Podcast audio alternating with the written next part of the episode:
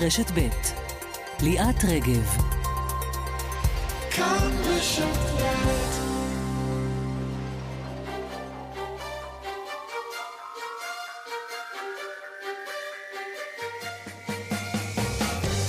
שוב שלום לכם, 11 ו-6 דקות כאן בסדר יום. מי שורף פסולת אה, באזור אה, בקעת הירדן, גם מהצד הפלסטיני, אבל גם בצד הישראלי. מדובר בשריפה של ניילונים, פלסטיק אה, וגזם, שורה של אה, שריפות אה, פיראטיות. זיהום אוויר יומיומי שהתושבים לאורך כל היישובים בבקעה מתלוננים עליו, אבל משום מה אף אחד לא מצליח אה, להפסיק את הדבר הזה. מיד נרחיב אה, בעניין הזה. ננסה להבין מדוע עדיין בסוף שנת 2019 אין מספיק נשים אה, מנהלות. נדבר עם אה, מי שעומדת בראש האגף לשוויון מגדרי בנציבות שירות המדינה, וגם נציין 100 שנים להגעתה של הספינה רוסלן, שהגיעה לארץ ב-19 אה, בדצמבר, בדיוק לפני 100 שנה. ביום חמישי הקרוב תיפתח במוזיאון ישראל תערוכה שעוסקת בספינה הזו שאליה הגיעו רבים מבכירי היישוב בשנים הללו, אנשים שייסדו כאן פקולטות באוניברסיטה העברית, ייסדו את בית החולים הדסה, ייסדו אה, בתי חולים נוספים, רחל המשוררת ועוד אה, שורה של אה, אנשי רוח. אנחנו נדבר עם עוצרת התערוכה במוזיאון ישראל, וגם עם ההיסטוריון דוקטור יואל רפל, אבל אנחנו רוצים להרחיק למדריד, רחוק אבל קרוב מאוד גם אצלנו. ועידת האקלים הייתה אמורה להסתיים שם ביום שישי, והיא ממשיכה גם היום, מכיוון שלא מצליחים להוציא משם כותרת אה, משמעותית. שלום שרון וקסלר. היי ליאת, כן, בדיוק כך. אה, קודם כל היא התחילה באיזשהו כאוס, הוועידה הזאת, כן? היא הייתה אמורה בהתחלה להיות בברזיל בכלל. ואז בולסנרו עלה לשלטון, נבחר כנשיא, אמר לו, לא, ברזיל לא מתאים לי שפה תהיה הוועידה, עבר לצ'ילה.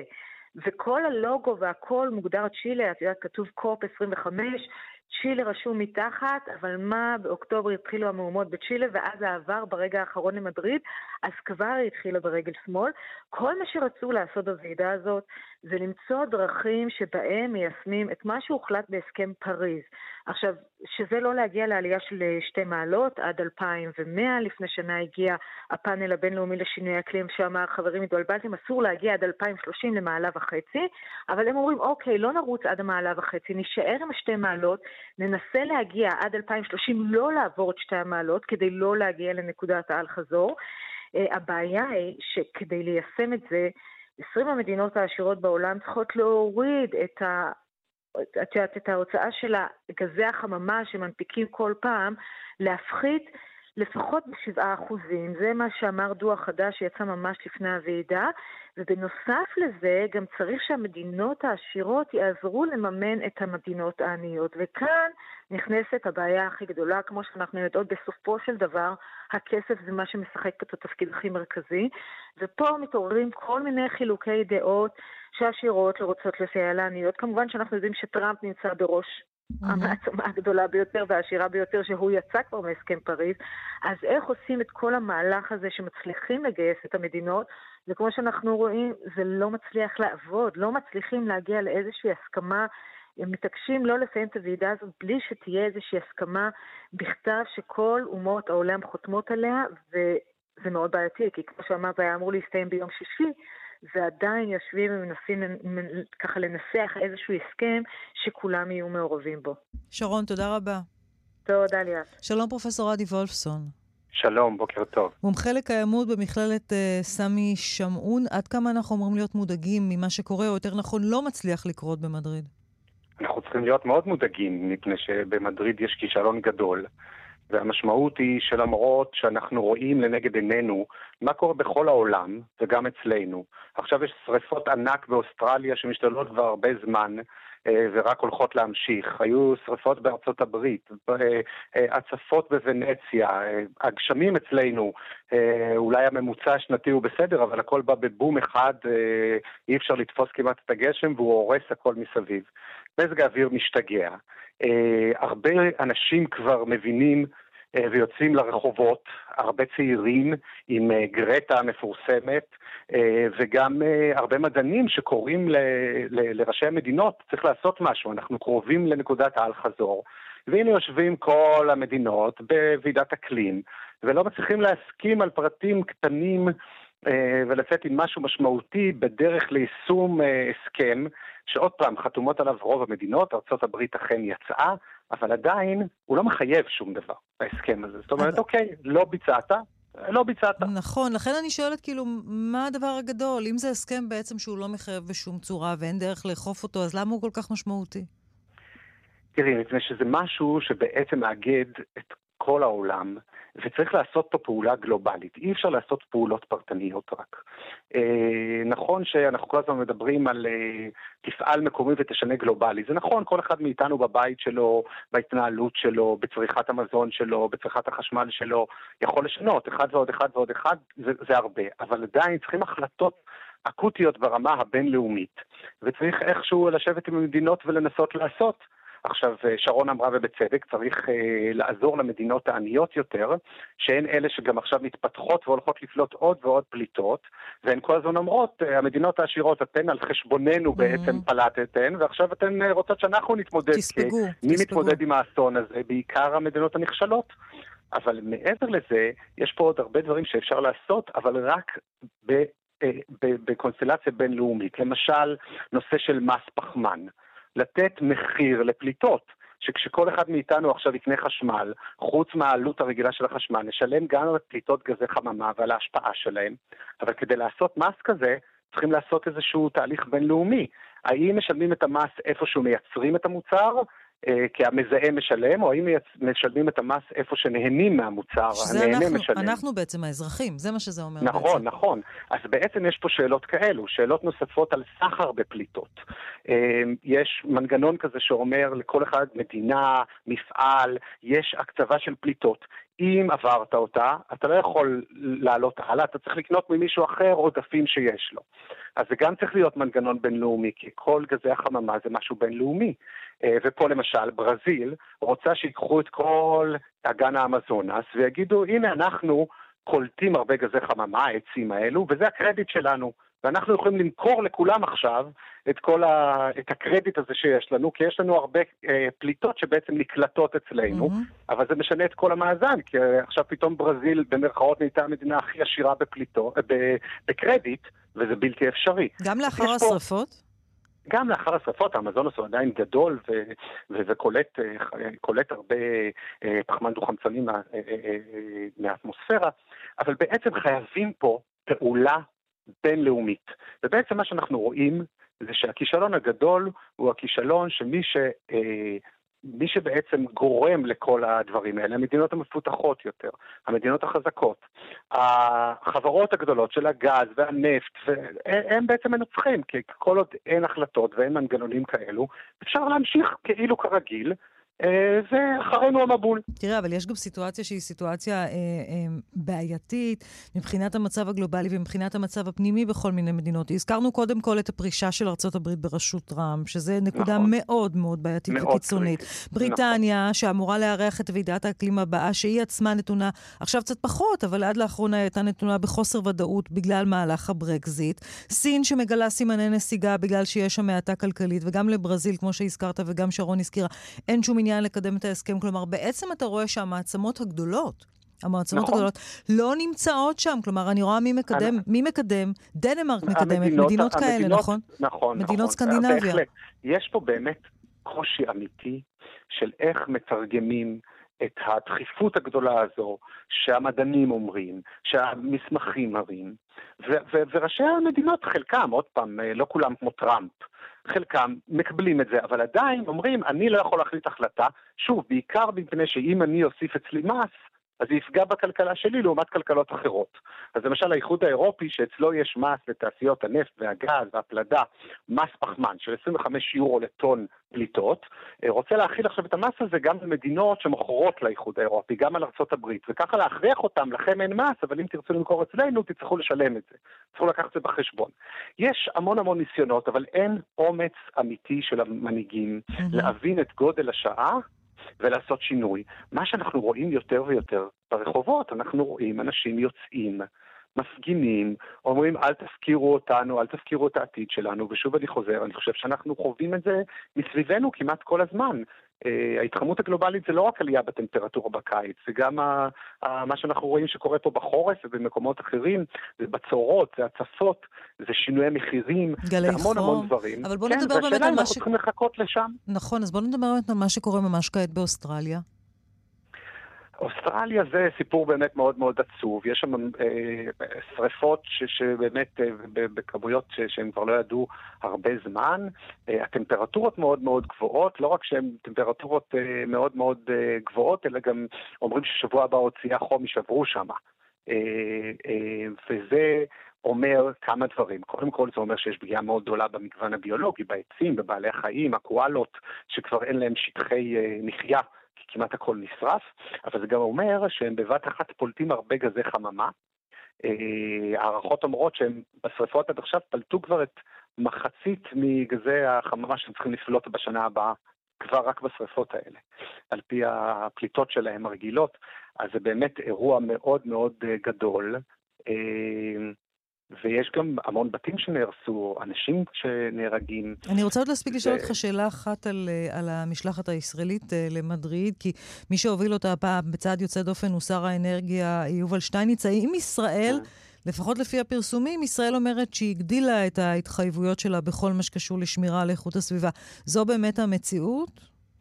אני לא חושב שזה ככה, המציאות קצת יותר מורכבת מזה. ישראל אה, מצהירה כל הזמן, אנחנו הראשונים שעברנו מפחם, הפחתנו את הפחם, עברנו לגז, אבל בואו לא נשכח שגז הוא, גז, הוא, אה, דלק פוסילי, הוא גורם גם לזיהום אוויר אה, וגם לפליטות גזי חממה, וגזי חממה נפלטים במקרה של הגז לא רק בתחנת הכוח כששורפים את הגז, אלא גם בהפקה של הגז באסדות. אה, אני לא חושב שישראל היא איזושהי דוגמה של המדינה הכי ירוקה ונקייה בעולם. אנחנו לא עומדים בהתחייבויות שהתחייבנו עד היום אה, לוועידת אה, פריז. אז נכון ששטייניץ הכריז על עלייה מ-17% אנרגיות מתחדשות לייצור חשמל, ואני מדגיש לייצור חשמל כי יש עוד הרבה אנרגיה שהולכת לתחבורה, לחימום, שהיא לא ייצור חשמל, אבל 17%, הוא אמר אנחנו נגיע ל-25%, אולי 30 אחוז, צריך לראות גם שמיישמים את זה, זה לא רק כן. לפי מספרים. אוקיי. אה, אבל עם זאת, אה, אני לא חושב שמדינת ישראל היא כזו אור לגויים אה, במקרה הזה, ויש דברים שאפשר ללמוד מאיתנו, אבל יש לנו עוד הרבה מה ללמוד, ואני דווקא חושב שטוב ששטייניץ נסע לשם, מפני שרוב הפליטות בעצם כרוך בתחבורה, בדלקים, וזה בידיים של שר האנרגיה, ואולי הוא ילמד, אולי הוא למד משהו, אולי משהו שהוא לא, שפה אמרנו והוא כל הזמן לא הבין, אולי שם הוא ראה שקורים דברים אחרים בעולם. אוקיי, אנחנו נסתפק בדברים החשובים הללו. פרופסור אדי וולפסון, תודה רבה לך. תודה, תודה. מה קורה אצלנו? אצלנו יש מכת מדינה כרגע אה, שקוראים לה שריפות פיראטיות, גם מכת מדינה אה, כזו. השריפות הללו מתרחשות על בסיס יומיומי, בעיקר באזורים הפתוחים בכל הארץ, אבל בבקעה המצב הזה מחריף, ועם הפרטים מצטרפת אלינו כעת כתבת איכות הסביבה שלנו, מיכל וסרמן. שלום, מיכל. כן, שלום ליאת. אנחנו מדברים על אה, מכה של שריפות אה, שבאות, אה, שמקורן לא רק בשטחים של הפלסטינים, אלא בשטחים הישראלים, של המושבים, יישובים לאורך כל, כל היישובים בבקעה, פצאל, גלגל, נתיב הגדוד, אזור מחולה, מי שמכיר יודע. המועצה המקומית, המועצה האזורית במקום, בקעת הירדן, הנחתה כבר לפני יותר מעשר שנים להפריד, מדובר בפסולת uh, חקלאית, שזה ניילונים, פלסטיק וגזם של uh, העצים. סליחה, המועצה הנחתה לאסוף את, ה, לאסוף את הניילונים בריכוז ו- ולעבור ולאסוף אותם, אבל אף אחד לא עושה את זה. פשוט יותר קל ויותר זול לזרוק אה, גפרור ולהצית, ואנשים נחנקים שם. יש אמהות ששוחחתי איתם, שאמרו לי שהילדים כבר עם משאף. המועצה האזורית בקעת הירדן מגלגלת את האחריות למינהל האזרחי, דורשת הקצאה של חמישה מתחמים של שטחים לאיסוף גזם, והתהליך הזה נתקע. התושבים מתארים ימים שבהם יש יותר מעשרה מוקדים של עשן לאורך הבקעה, והם פשוט חסרי אונים. החוק אה, שקיים במדינה ו- ונאכף בנושא האיסור אה, לשרוף אה, פסולת, לא, לא, אף אחד לא אוכף את זה שם בבקעה, אין דין ואין דיין. מיכל, תודה רבה. שלום לאריה וולף. שלום. שותף במאבק לאוויר נקי אה, בבקעה. אתה הגעת לשם לפני שלוש-ארבע שנים, וזה כבר היה המצב בשטח.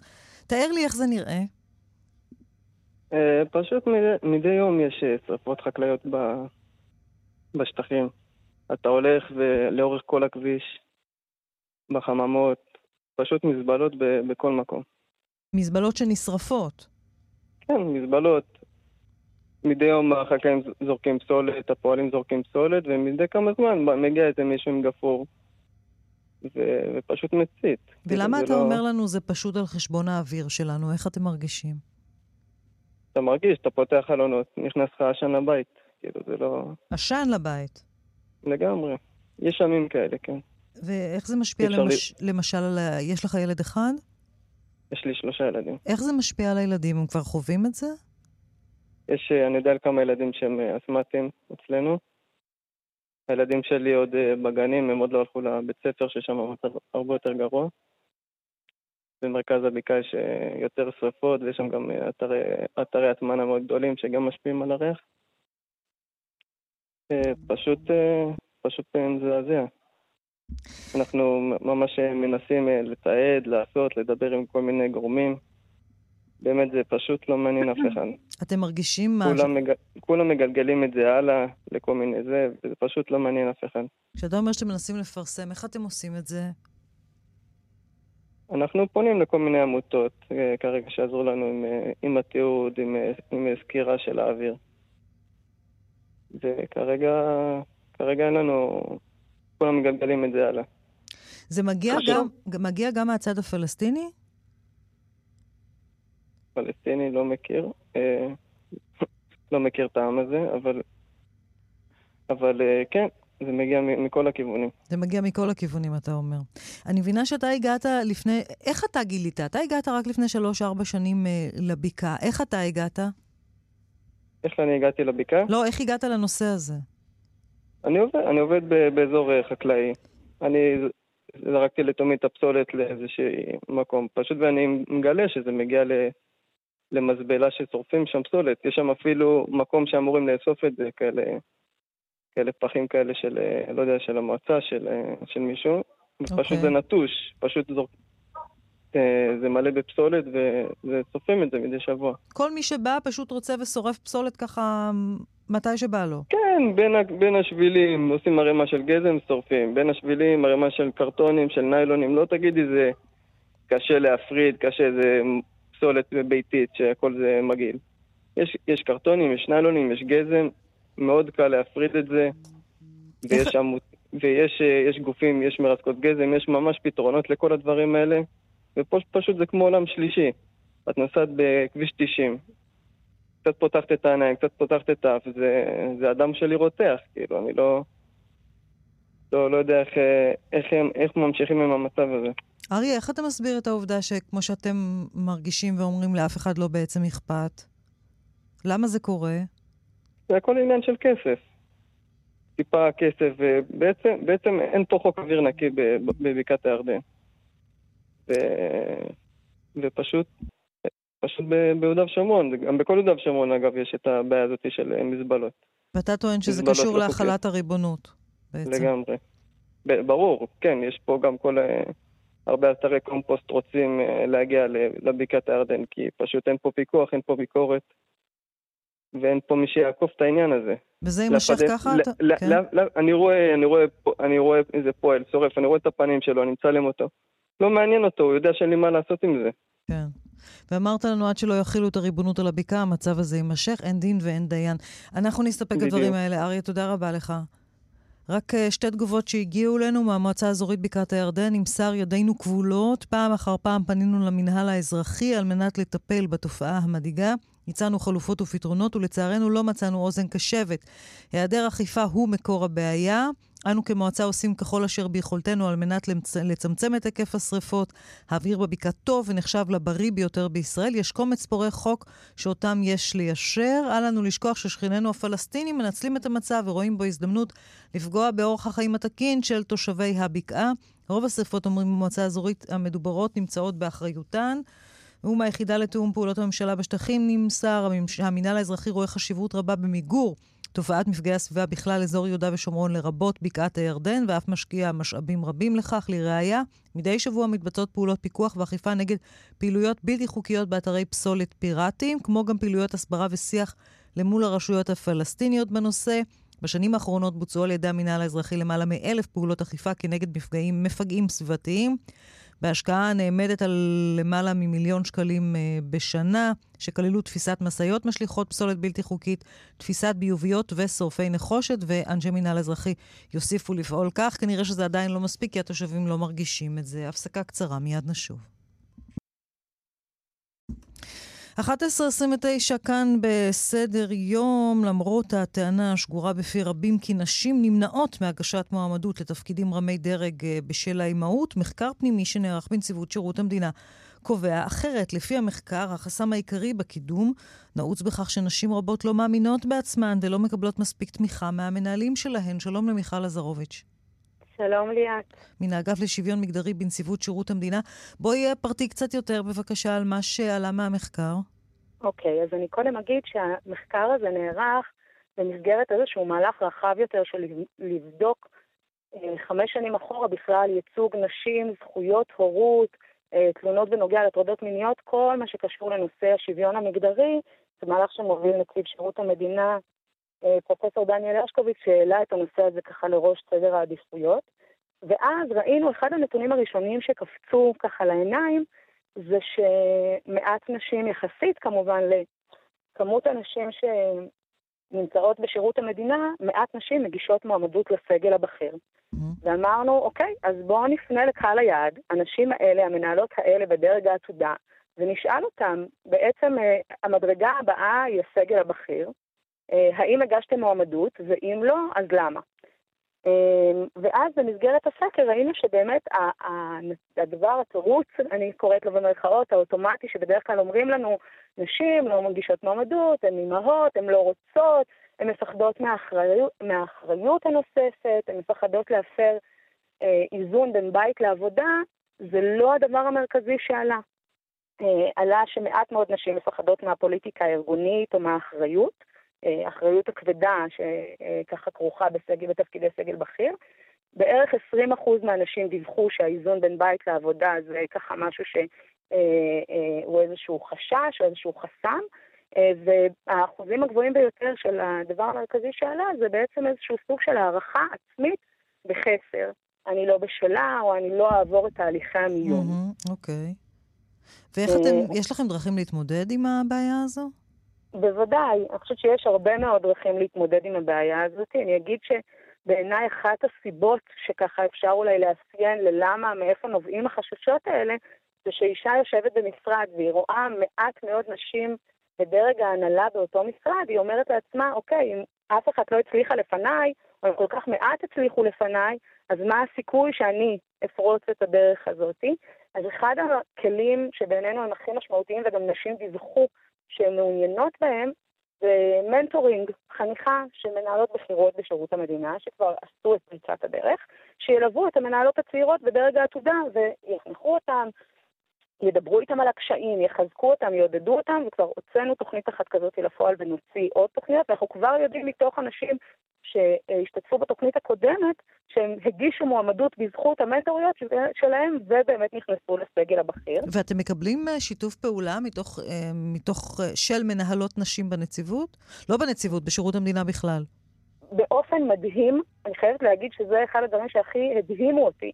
גם בניגוד לסטיגמות וסטריאוטיפים על נשים, כל מנהלת שפניתי אליה, כולן, כולל כולן, אמרו, כן, אני בפנים, אני רוצה, זאת משימה לאומית.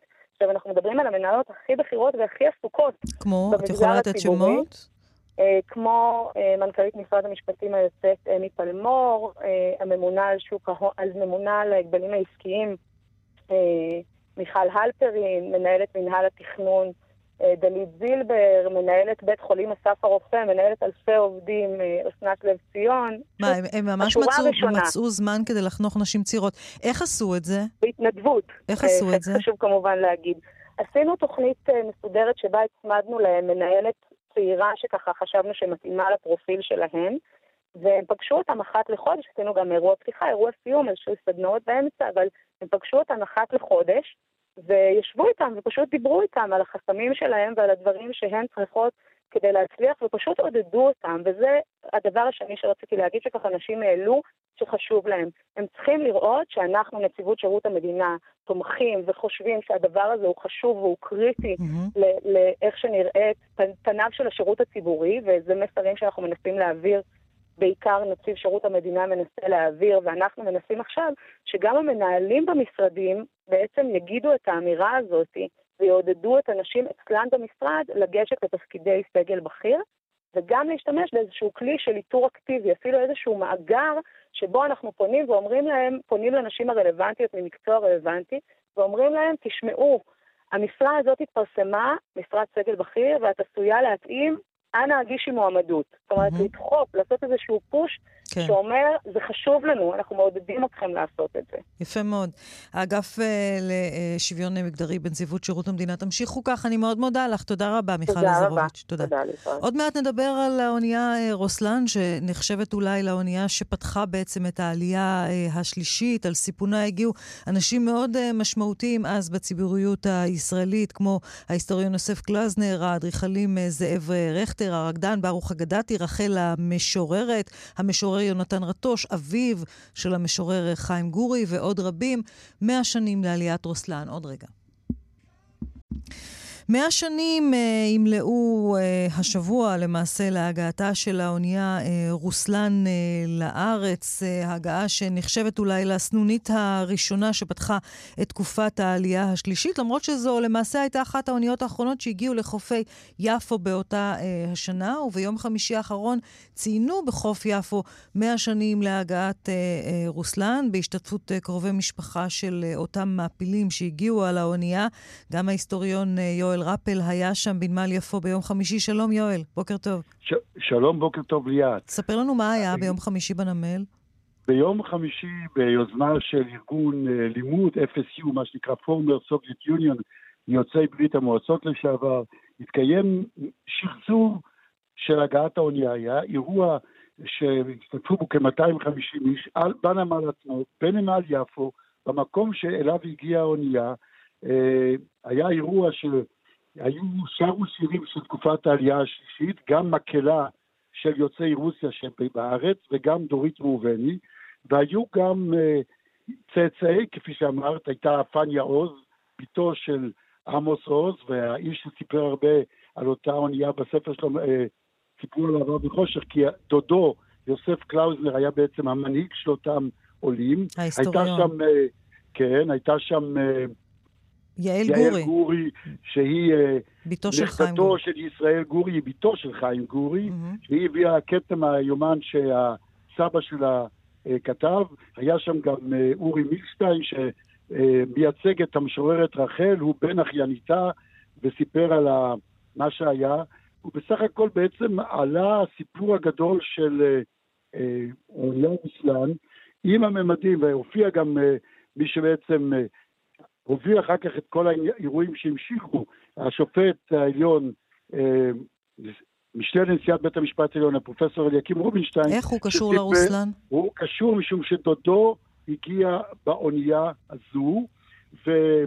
ובא, ואימו עלתה לארץ בתוך העלייה השלישית, אבל המשפחה שלו, יש לה חלק באונייה רוסלן, והוא רק סיפר על משמעותה של העלייה השלישית, שבעצם האונייה הזאת מביאה איתה 671 נוסעים, זה בסך הכל מדובר על אחוז מכלל תושביה היהודיים של ארץ ישראל. אבל היו אומרת, אישים מאוד מרכזיים ביישוב אישים על, מאוד סיפון האונייה. הזכרת חלק מהם, יואל, אולי ניתן עוד כמה אני, שמות. אני, תראי, אני יכול להזכיר שמות, למשל היה, אה, אמרתי המשוררת רחל, היה היסטוריון יוסף קלאוזנר, היה דוקטור משה גליקסון, שהיה לימים העורך של עיתון הארץ, וזה שנתן לעיתון את דמותו של היום. הוא ערך את העיתון 15 שנים, היה המהנדסים והאדריכלים יהודה מגידוביץ', היה המהנדס הראשי של אה, תל אביב, זאב רכטר, שנדמה לי שאין בניין ציבור גדול בארץ בשנות ה-50 וה-60 שנבנה שלא בתכנונו, אה, או בנו, האדריכל יעקב רכטר, הרקדן ברוך אגדתי היה שם, הקריקטוריסט אריה נבון, המשורר יונתן רטוש, דוקטור חיים יסקי, שהיה מנהל בית החולים הדסה. אוקיי, okay, אנחנו אז... מבינים את החשיבות, אבל למה דווקא הרוסלן? מה, המשמע... מה הייתה המשמעות של הספינה הזו, יואל? הספינה הזאת, תראי, היו לפניה כנראה כמה אוניות שהגיעו ב-1919. אבל הרכב הנושאים שלה היה כל כך משמעותי, והמספר הגדול של האנשים שהגיעו הפך אותה במרוצת השנים למייפלאואר של אמריקה, של ישראל. כלומר, מה שם, אתה יכול לשאול האם המייפלאואר הייתה האונייה הראשונה שהגיעה, אולי כן, אולי לא, אבל הנוכחות, גור, יואל, אתה נעלם לנו, אני מציעה שתגיע לאיזשהו מקום ש, שנוכל לשמוע אותך יותר טוב. עכשיו את שומעת אותי יותר טוב? כן. עכשיו את שומעת? כן. אני אומר, הנוכחות המסיבית של אנשי ציבור, אנשי רוח, רופאים ואמנים, שבמשך השנים הפכו להיות דמויות מרכזיות בתולדות היישוב היהודי, זה מה שבעצם נתן לאותה אונייה, למייפלאואר, היא רוסלן, נתן לה את השם הגדול והפך אותה, או יצר לה את השם, של פותחת העלייה השלישית. אוקיי. היו אולי עולים קודם, אבל היא הפכה להיות החשובה ביותר. יואל, בוא תישאר איתי, מכיוון שב-19 לחודש, בדיוק ביום בו עגנה הרוסלן בנמל יפו, נפתחת uh, תערוכה במוזיאון ישראל שמתמקדת בשנות ה-20 ובשנות ה-30, וגם בסיפורה של האונייה uh, רוסלן. טליה אמר, uh, עוצרת התערוכה, נמצאת איתנו. שלום לך, בוקר טוב. שלום. מה נראה בתערוכה? נראה בתערוכה uh, כמה נושאים, בעצם היא מחולקת למעין שלושה פרקים. אחד זה הרקע ההיסטורי, למסע של הרוסלן, החלק השני זה סיפור המסע עצמו, שבאמת יואל ריפל סיפר את חלקו, אבל אנחנו מציגים uh, מסמכים היסטוריים מקוריים מהארכיון הציוני המרכזי ומארכיונים אחרים שקשורים למסע ולכל מה שמסביב. והחלק השלישי מתמקד במספר דמויות מרכזיות שהיו על האונייה, אה, עם הקשרים תרבותיים ואומנותיים, מכיוון שאנחנו בכל זאת מוזיאון לאומנות. אז בואי רגע נעצור ו... בעניין ההיסטורי, מכיוון שאמרת לנו כן. בשיחה מוקדמת שמבחינה היסטורית זו הייתה שעת חסד. מדוע? נכון. מדוע? משום שזה היה אה, מעט אחרי מלחמת העולם הראשונה. אה, זמן אה, קצר אחרי המהפכה הרוסית, בתוך איזה תוהו ובוהו שהתרחש במזרח, מין כאוס שהיה במזרח אירופה. וברגע הנתון ההוא הייתה אפשרות אה, להחזיר את אותם פליטים שנקראו פליטי ארץ ישראל, נוצרה איזושהי הזדמנות להחזיר אותם הביתה, וההזדמנות הזאת נוצרה מכיוון שהארגונים היהודיים ועד הצירים וועדים שהוקמו אז, אה, הבין שמכיוון שהטורקים אה, הובסו והבריטים הולכים לשלוט בארץ, היה אז שלטון צבאי בריטי. זה הזמן לשנות את התמונה ההיסטורית. למה גירשו את התושבים? למה, גירש, למה הטורקים גירשו? הטורקים גירשו את תושבי ארץ ישראל, מכיוון היו כמה סיבות. אחת מהעיקרית שהם היו נתינים של מדינת אויב, נתיני רוסיה, והם היו במלחמה איתם. או בגלל שהם דרשו, סרבו להתגייס בעצם לצבא הטורקי. גם סרבו להתגייס ולקבל את האזרחות העות'מאנית, ואו שהם ברחו או שגורשו, גם הרבה עזבו בגלל הרעב. וברוסלן חזרה קבוצה גדולה, מ... גדולה יחסית, מטבריה וצפת שעזבו מכיוון שהיה רעב בארץ. יואל, מה היה המצב ו... על הספינה? מה אנחנו יודעים על המצב על הספינה? היו גם סכסוך... קשה מאוד. Uh, כן, ספרי לנו, יואל, כן? המצב על האונייה היה, ככל שאנחנו יודעים, היה קשה מאוד, ואנחנו יודעים הרבה על מה שהיה שם, כי יצא עיתון, מעין עיתון בתוך האונייה, שהוא בעצם כן. מתעד את מה שקרה שם.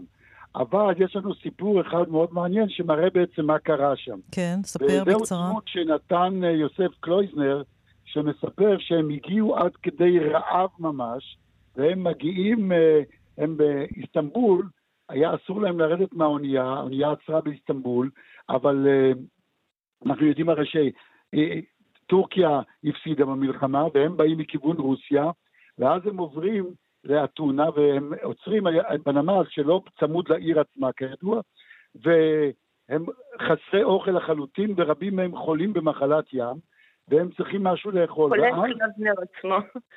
ואז קלויזנר עצמו אה, כותב מכתב לציר בפרלמנט של יוון, שהיה יהודי, וכותב לו שישנם 670 עולים בדרכם לארץ ישראל ושאין להם מה לאכול. ואותו אה, ציר מקבל את המכתב ומיד מגיע לאונייה ואומר לו, מחר אתם יהיה לכם, אה, אתם באים, בא איתי לאכול, אה, לאסוף לחם מהאתונה, וקלויזנר אומר, אני הייתי אדם שלא חילל שבת אף פעם. והוא אומר לו כמובן, זה פיקוח נפש. ובשבת בבוקר, עם חמור ועם סוס ועגלה, עוברים הרב הראשי של אתונה, הציר בפרלמנט ויוסף קלויזנר עוברים בחנויות לחם ובמאפיות ומצליחים לאסוף 70 כיכרות לחם שלוקחים אותם לאונייה. 70 כיכרות ל-671 נוסעים זה לא הרבה, אלא מה שהיה, הם היו כולה, כל כך הרבה היו חולים שם, שה-671 אה, כיכרות לחם הספיקו את השלושה כן. ימים עד, עד שהגיעו לארץ ישראל. ישראל. נשארו להם בסוף ארבע כיכרות לחם מאתונה שהגיעו לארץ ישראל. לא יאומן, 70 כיכרות ליותר מ-600 איש. טליה, היה גם אה, עניין של אה, זיוף תעודות לידה, נכון? ו- ולימדו גם את, ה- את התושבים... אה, גיאוגרפי, הם, הם, היו צריכים, הם כן. היו צריכים להיראות כאן בארץ כאילו הם תושבים חוזרים? עשו להם סוג צריכים... של מבחן כשהם הגיעו? על, לא, לפני שהם עלו לאונייה הייתה מעין, כדי להרים על, ה, על השלטונות הבריטים, אה, היו צריכים לעבור מעין ועדה בוחנת כזו שבחנה את אה, מידת ידיעתם על הגיאוגרפיה, על החברה, רחובות בתל אביב. שהם יוכיחו שהם באמת ילידי הארץ שהם, שנאלצו, שהם, שגורשו, שהם, כן.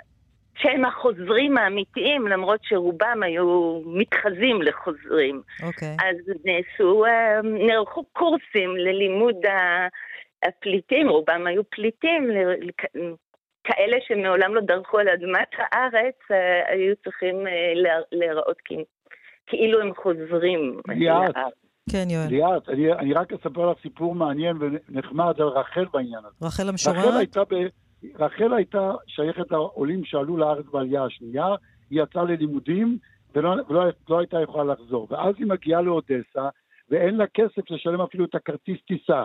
מחד גיסא היא מכירה את ארץ ישראל. כרטיס הפלגה, אתה מתכוון. כן, אין לה כרטיס להפלגה. ואז היא באה למנהל בית הספר היהודי באודסה, ואומרת לו, תשמע, אני מוכנה לתת יום או יומיים הור... ללמד בבית ספר שלך, כי אני מכירה את ארץ ישראל, ואת השכר שאתה תיתן לי, אני אשתמש בו כדי לקנות את כרטיס ההפלגה שלי, אחרת אני נשארת פה. וכך היה. היא mm-hmm. עבדה יומיים בבית הספר, קיבלה שכר, הלכה וקנתה את הכרטיס ועלתה לאונייה. כי צריך לדעת שהיו הרבה יותר נרשמים לאונייה. למשל, יוסף קלויזנר אה, התעקש שהספרייה שלו תעלה לארץ. ואז אמרו לו, אם הספרייה שלך תעלה, שני עולים חייבים לוותר על מקומם. היה מדובר בשלושת אלפים ספרים. הוא אמר, הספרייה יותר חשובה משני עולים. כן, זה, דוד, זה דוד של עמוס עוז, נכון? ההיסטוריון. הוא הדוד. הדוד הוא של עמוס עוז.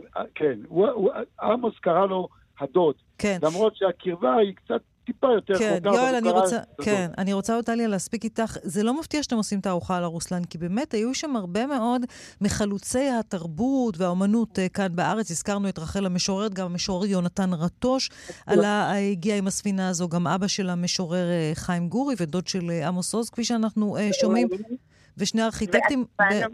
כן. ותיירים היו. כן, וברוך אגדתי, נכון? ספרי לנו במילה אחת על, על ברוך אגדתי. בר, ברוך אגדתי נחשב לחלוץ המחול העברי, הביא את המחול האוונגרדי, הראשון ש...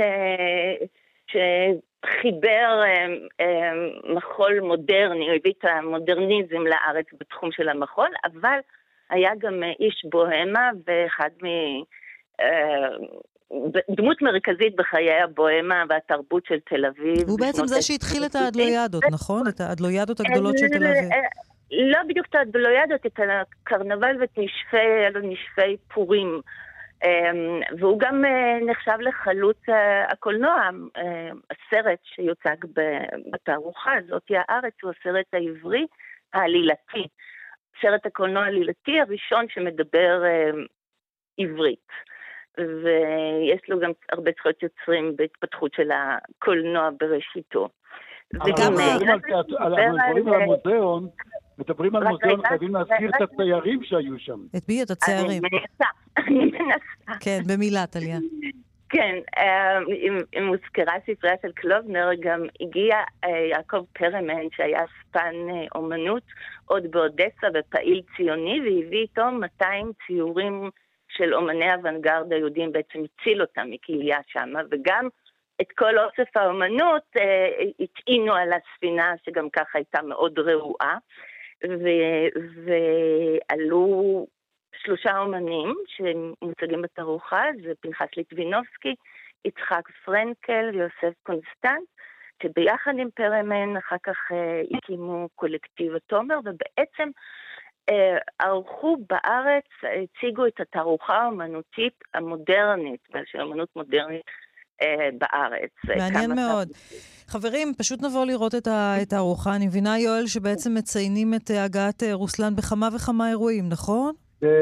יציינו את הגעתה של רוסלן, לדעתי, בין 60 ל-80 אירועים שיתקיימו בשנה הקרובה, גם על ידי המועצה לשימור אתרים, וגם מה שיהיה בשבוע הקרוב, שיתחיל בחיפה ויגמר בירושלים, וגם מה שהיה בשבוע האחרון כן. על ידי ארגון לימוד, ויש באמת שורה ארוכה של אירועים, משום שהעלייה השלישית הייתה באיזשהו מקום, מיעטו לדבר עליה, למרות שהיו לה תפקידים אדירים. ואנחנו בעצם מחזירים לה את הכבוד שמגיע כן. לה ואת הזכויות שהיא ראויה להן. היא זכתה לכינוי למאוחר יותר, גם הייתה עליית היקים, נכון? לאחר מכן. עליית היקים היא הרבה יותר מאוחרת. עלייה רביעית, אוקיי. היא בשנות ה היא עלייה חמישית. אה, אוקיי. עלייה רביעית היא עלייה פולנית. טוב. אנחנו נסתפק... היא הייתה עלייה חלוצית. אנחנו נסתפק בדברים הללו, חברים. מרתק. סיפור עלייתה של האונייה רוסלן, הגעתה של האונייה רוסלן לכאן לארץ.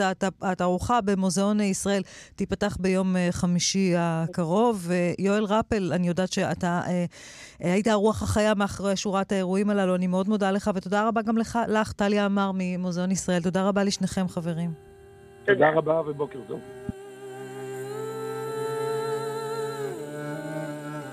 שקיעה נוגה, הים עובד בערפל ודומיה גדולה. הרוח נח על סיפוננו האפל כוכב ראשון עלה. ואת ניצבת מנגד בשולי השחקים בלילות. את ניצבת מנגד בחיוך כחולות נא זכרי רב חובל שב אלייך בספינה רדופת בכי ושכול הוא יגיע ילדונת אלייך והשר יאיר בדרכו הוא יגיע ילדונת אלייך, והשר יאיר בדרכו.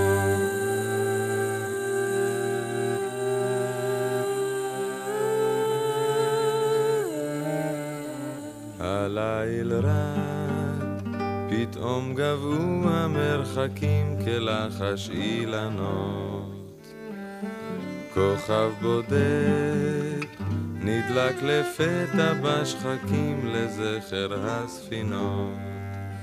אשתי אחות לחייך מכבלים מגדרות הברזל. רונה גרשון מי ערכה את uh, סדר יום היום. תומר שלפניק ודנה אסרף היו בהפקה. דימה קרנצוב כאן איתנו באולפן על הביצוע הטכני. תודה רבה לסמדר טל על העזרה. אני ליאת רגב, מיד אחרינו בחצי היום עם אסתי פרז. מחר בעשר תשוב לכאן uh, קרן נויבך. המשך האזנה מענה לכולכם. להתראות.